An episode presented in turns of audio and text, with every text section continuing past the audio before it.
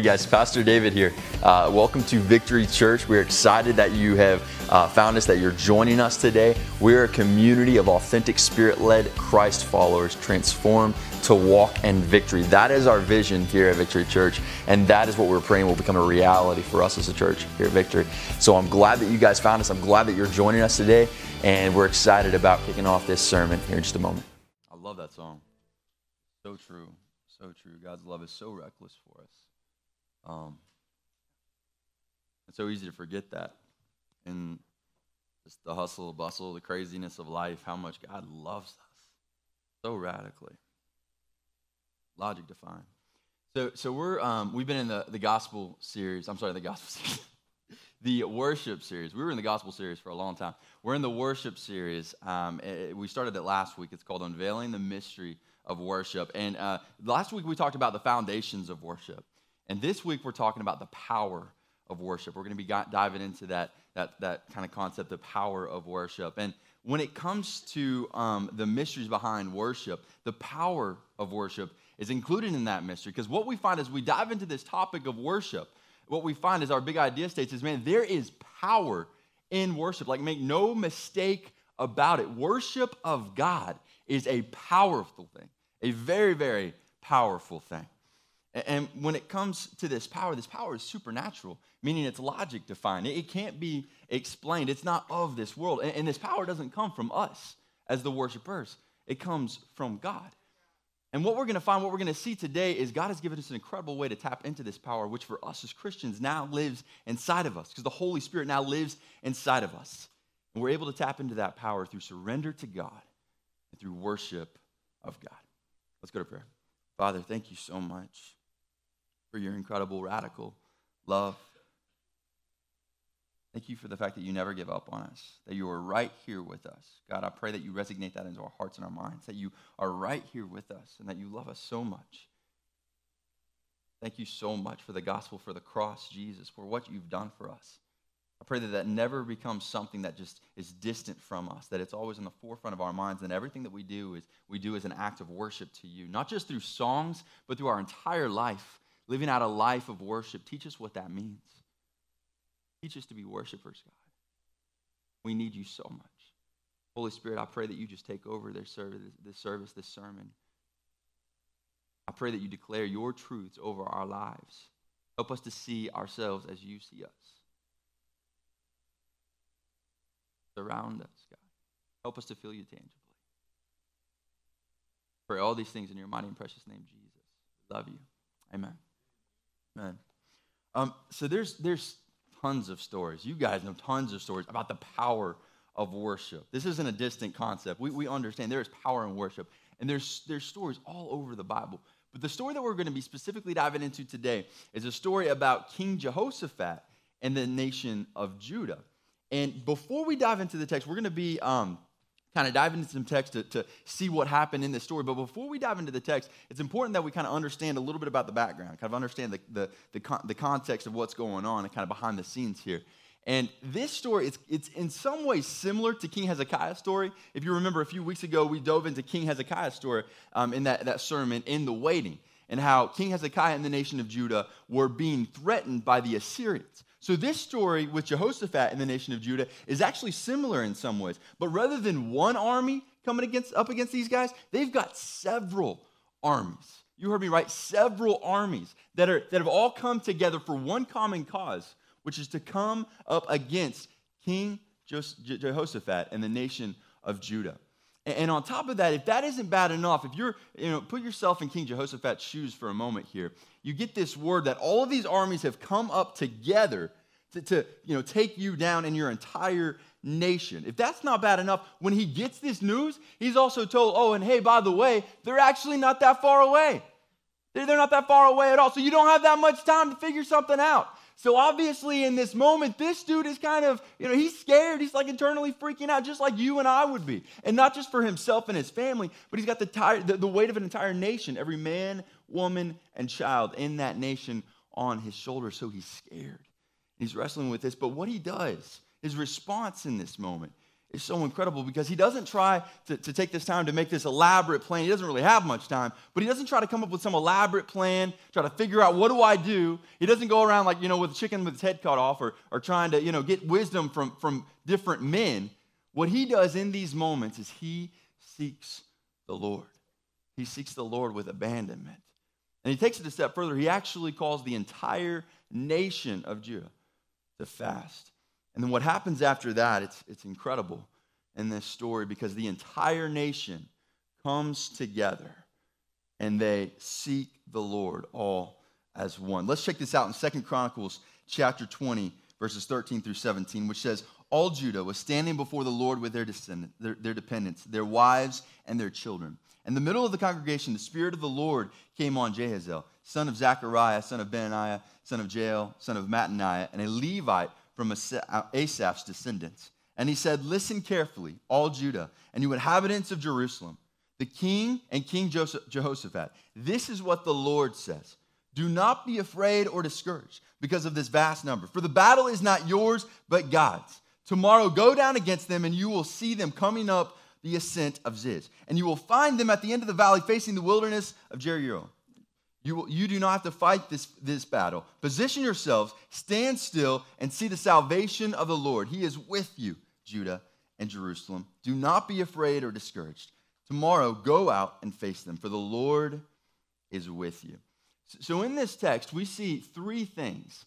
Um, there, there's several things, but there's kind of three main things that we see about Jehoshaphat and about the nation of Judah. The first thing that we see is, without a doubt, these guys are in way over their head.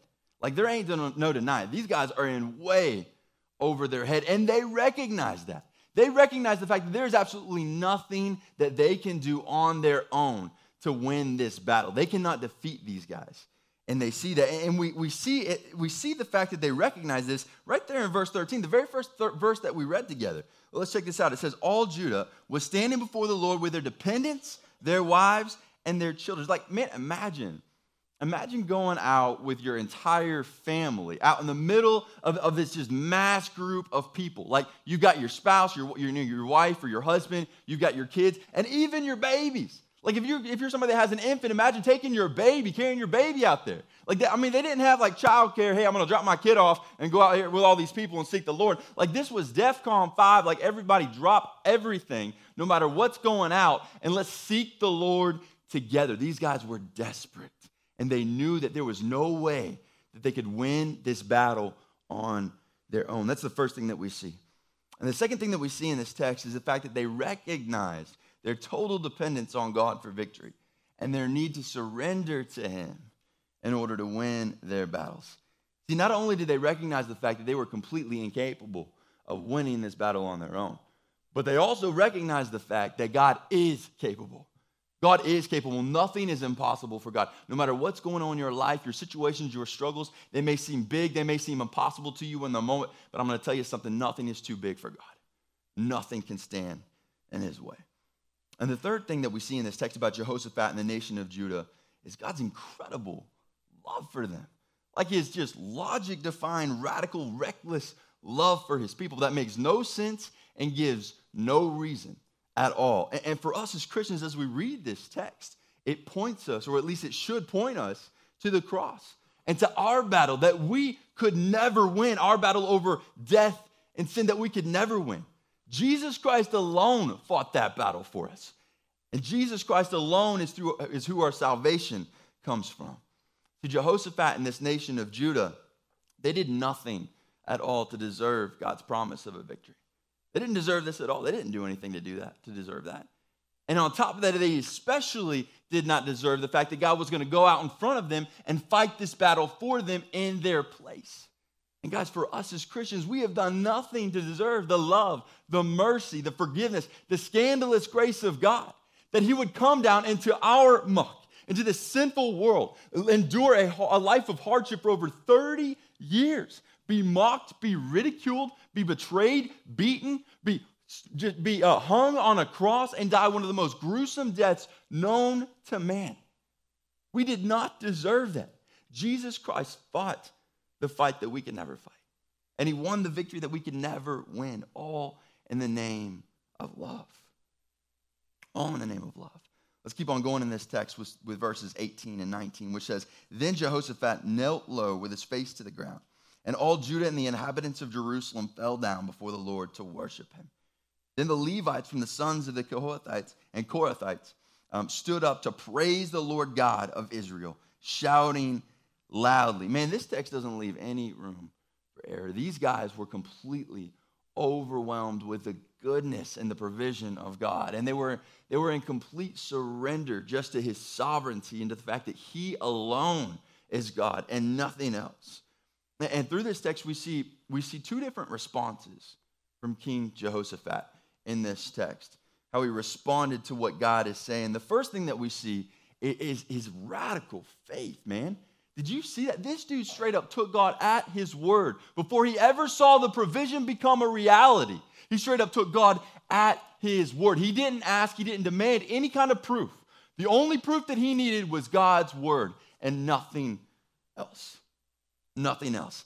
And this kind of generates the question for us Do you find yourself standing firm on God's truths, on God's promises in your own life? Or do you find yourself constantly asking and really demanding that God show you some kind of a proof over and over and over again. Because I'm going to tell you something and hear me on this. True faith does not demand proof. True faith simply stands firm on the promises of God. And the promises for us as Christians is the fact that Jesus Christ truly is enough. He truly meet, will meet every single one of our needs, every single one of us. That His grace truly is sufficient, and that absolutely nothing in this life or nothing that you or anybody else will ever do can separate you from His incredible love. Nothing. People, at some point, we simply have to say, enough is enough, and we have to choose. It is a choice to stand firm on God's truths and His promises and His word, no matter what this life, what this world throws at us. At some point, we simply have to trust. Simply have to trust. That's exactly what Jehoshaphat and the nation of Judah did in these moments.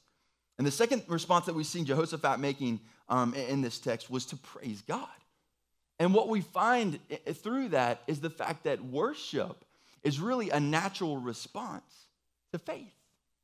Worship is a natural response to faith. In other words, when you truly trust God, no matter what this life or this world throws at you, when you truly trust God, then you won't, you won't just simply like think about worshiping God you will be compelled to worship God.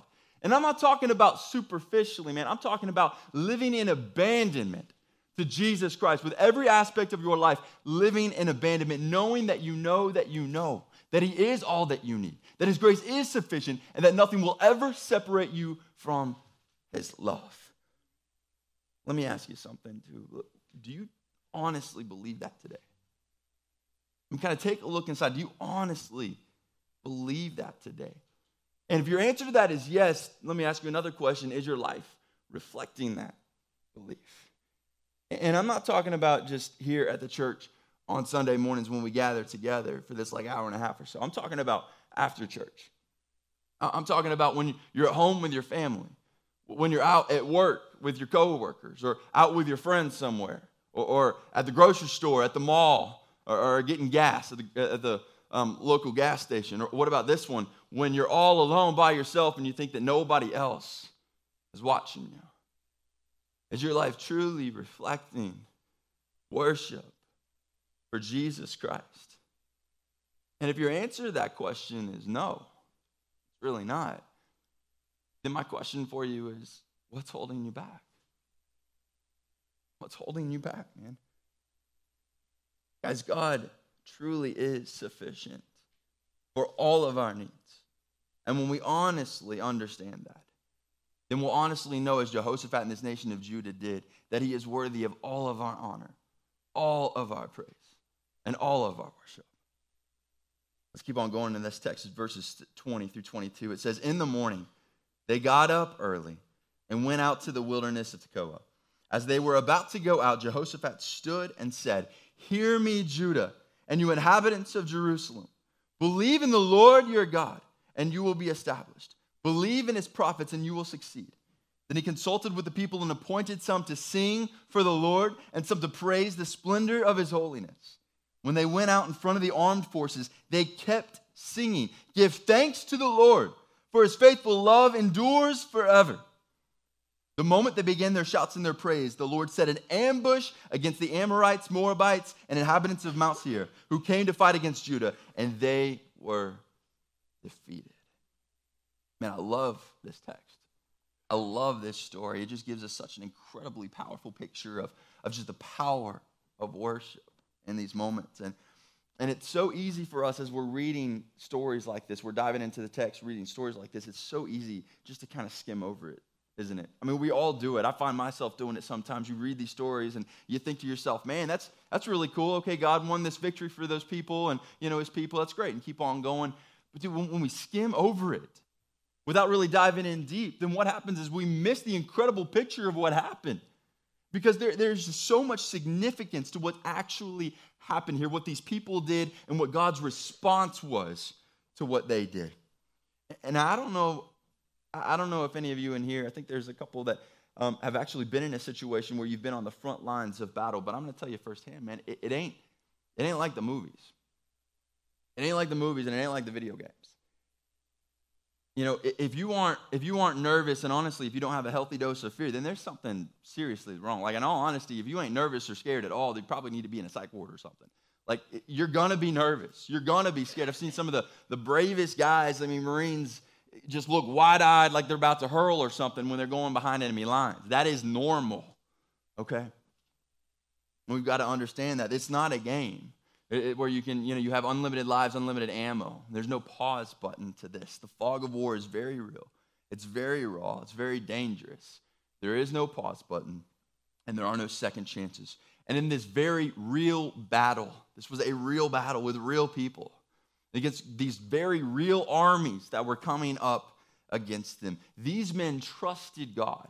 They had so much faith in God that they literally appointed, King Jehoshaphat appointed men to go out, not to the side of the army, not behind the army, in the front of the Dagum army, the front lines. And the only thing these guys did was shout praises, sing praises to God in complete and utter abandonment. Incredible. As worship isn't simply done when we have all the answers or when everything's going our way. True worshipers will worship even when the odds seem stacked against them, when everything and everyone around them, including everything inside of them, is telling to run in the other direction or to completely give up faith, that there's no hope. True worshipers will stare in the face of bigger and more powerful giants and say, You may be bigger and more powerful than me, but absolutely nothing, nothing is bigger or more powerful than my God. Nothing is. And I love what happens as soon as these guys start worshiping on the front line. Because when we go back to the text, the text tells us the moment, not, not like a few moments later or, you know, like after they do a few other things, the moment that these guys start praising and worshiping God, God goes to war for them the moment they start praising and worshiping Him. Guys, don't miss this. Their worship of God was also their war cry to God to go to battle for them. Their worship of God was their war cry to God to go to battle for them. We may think that we have the best fighting force here in America, but I'm going to tell you something. We ain't got nothing in our God. We ain't got nothing at all. And when he hears the war cry of his children, that's enough to even make Satan shudder where he stands, man, shaking his pants. And I love what these guys were singing and shouting in this text. They were saying, Give thanks to the Lord, for his faithful love endures forever. That's what they were singing and they were shouting at the top of their lungs in abandonment. And it's important for us to catch when they did that. Because they, they didn't do this after the war was won. They did this actually before God was even fighting for them. And we have to understand they were doing this with everything on the line. Very real battle, very real armies. Again, they're scared, they're nervous. That is normal. If you were not, that's not normal. They were scared, they were nervous. Everything's on the line. These guys are coming there to kill them, every single one of them, and to either kill or take captive all of their wives, and their kids. Everything is on the line. And what are these guys doing? They are worshiping, they are praising, they are shouting praises to God at the top of their lungs. And they're saying, Give thanks to the Lord, for his faithful love endures forever. Complete abandonment. They declared their thanks to God. They declared his faithfulness over their lives. And they declared that his love endures forever. And as they were declaring, God was fighting. And lastly, in verses 24 through 26, it says, When Judah came to a place overlooking the wilderness, they looked for the large army, but there were only corpses lying on the ground. Nobody had escaped. Then Jehoshaphat and his people went to, ga- to gather the plunder. They found among them an abundance of goods on the bodies and valuable items. So they stripped them until nobody could carry any more. They were gathering the plunder for three days because there was so much. They assembled in the valley of Berachah on the fourth day, for there, were, there they blessed the Lord. That means they praised the Lord. Therefore, that place is still called the valley of Berachah today.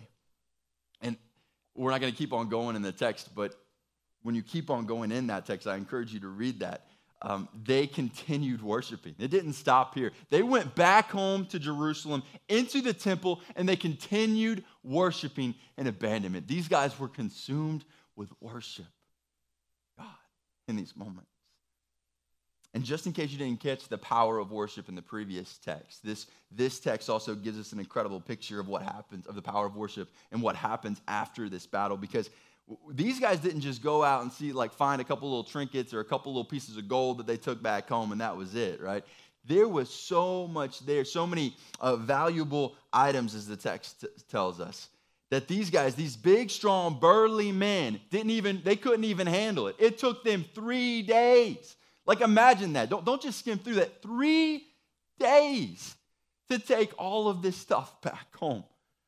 God not only fought their, their battle for them and won their victory for them, He also blessed them more than they could possibly imagine, more than they even knew how to handle.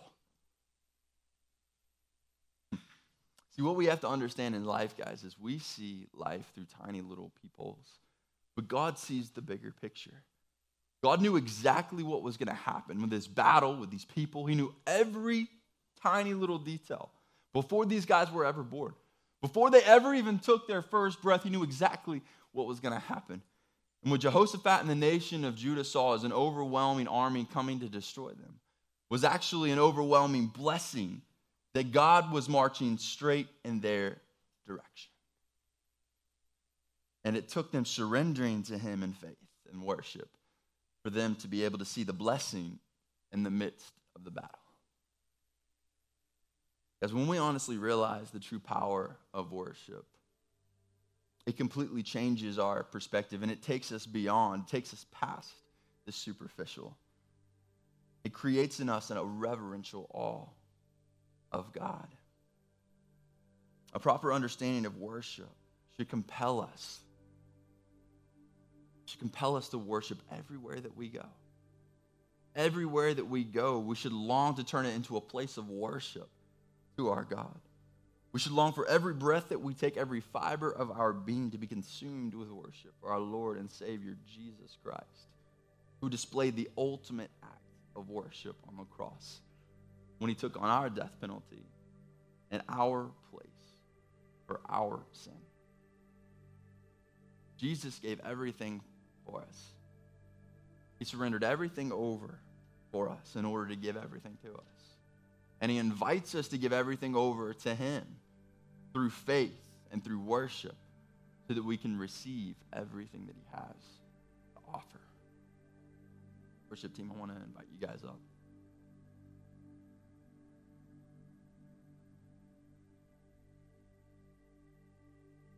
Guys, no matter what's going on in your life, God loves you so much. So much. And He is there ready to fight your battle for you, no matter what that may be in your life. We all go through different things. We all go through different struggles. We really all struggle with the same thing called sin. It just rears its head in different ways. But He loves you, He's ready to fight that battle for you. Surrender to Him in faith and worship. Trust that He loves you and He's going to take care of you and provide for you. If you're here today and you have never surrendered your life to Jesus Christ, we say this all the time in here, and it's so true. Jesus will meet you where you're at, and He'll save you where you're at. He loves you so much. It's not about trying to earn your way to Him. There's nothing you could do, ever do to earn God's grace. You just simply surrender to it. And if that's you today and God is working on your heart, I'd love to talk with you and pray for you. You can pray right where you're at. The altar's open.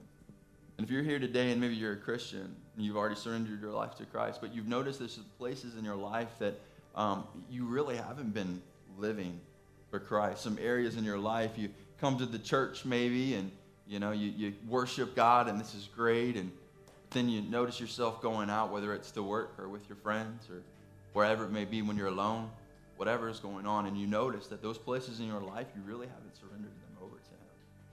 You're really not worshiping Him in those moments with your life. And if that's you today, if God is working on your heart, then again, I want to encourage you don't wait to respond to Him.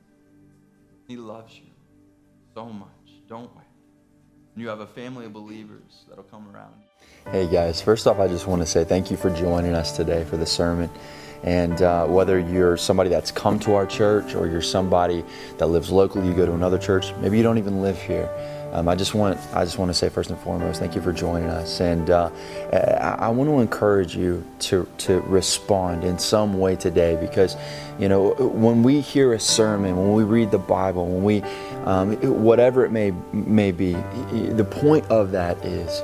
Um, for God to speak to us in some way, shape, or form. And so, if you are a Christian, um, you've been a seasoned Christian, you know the Lord already then the way that we can respond is just by, you know, asking Him, God, what do you want me to do with the convictions that you're giving me uh, based on this sermon, the way that you're speaking to me?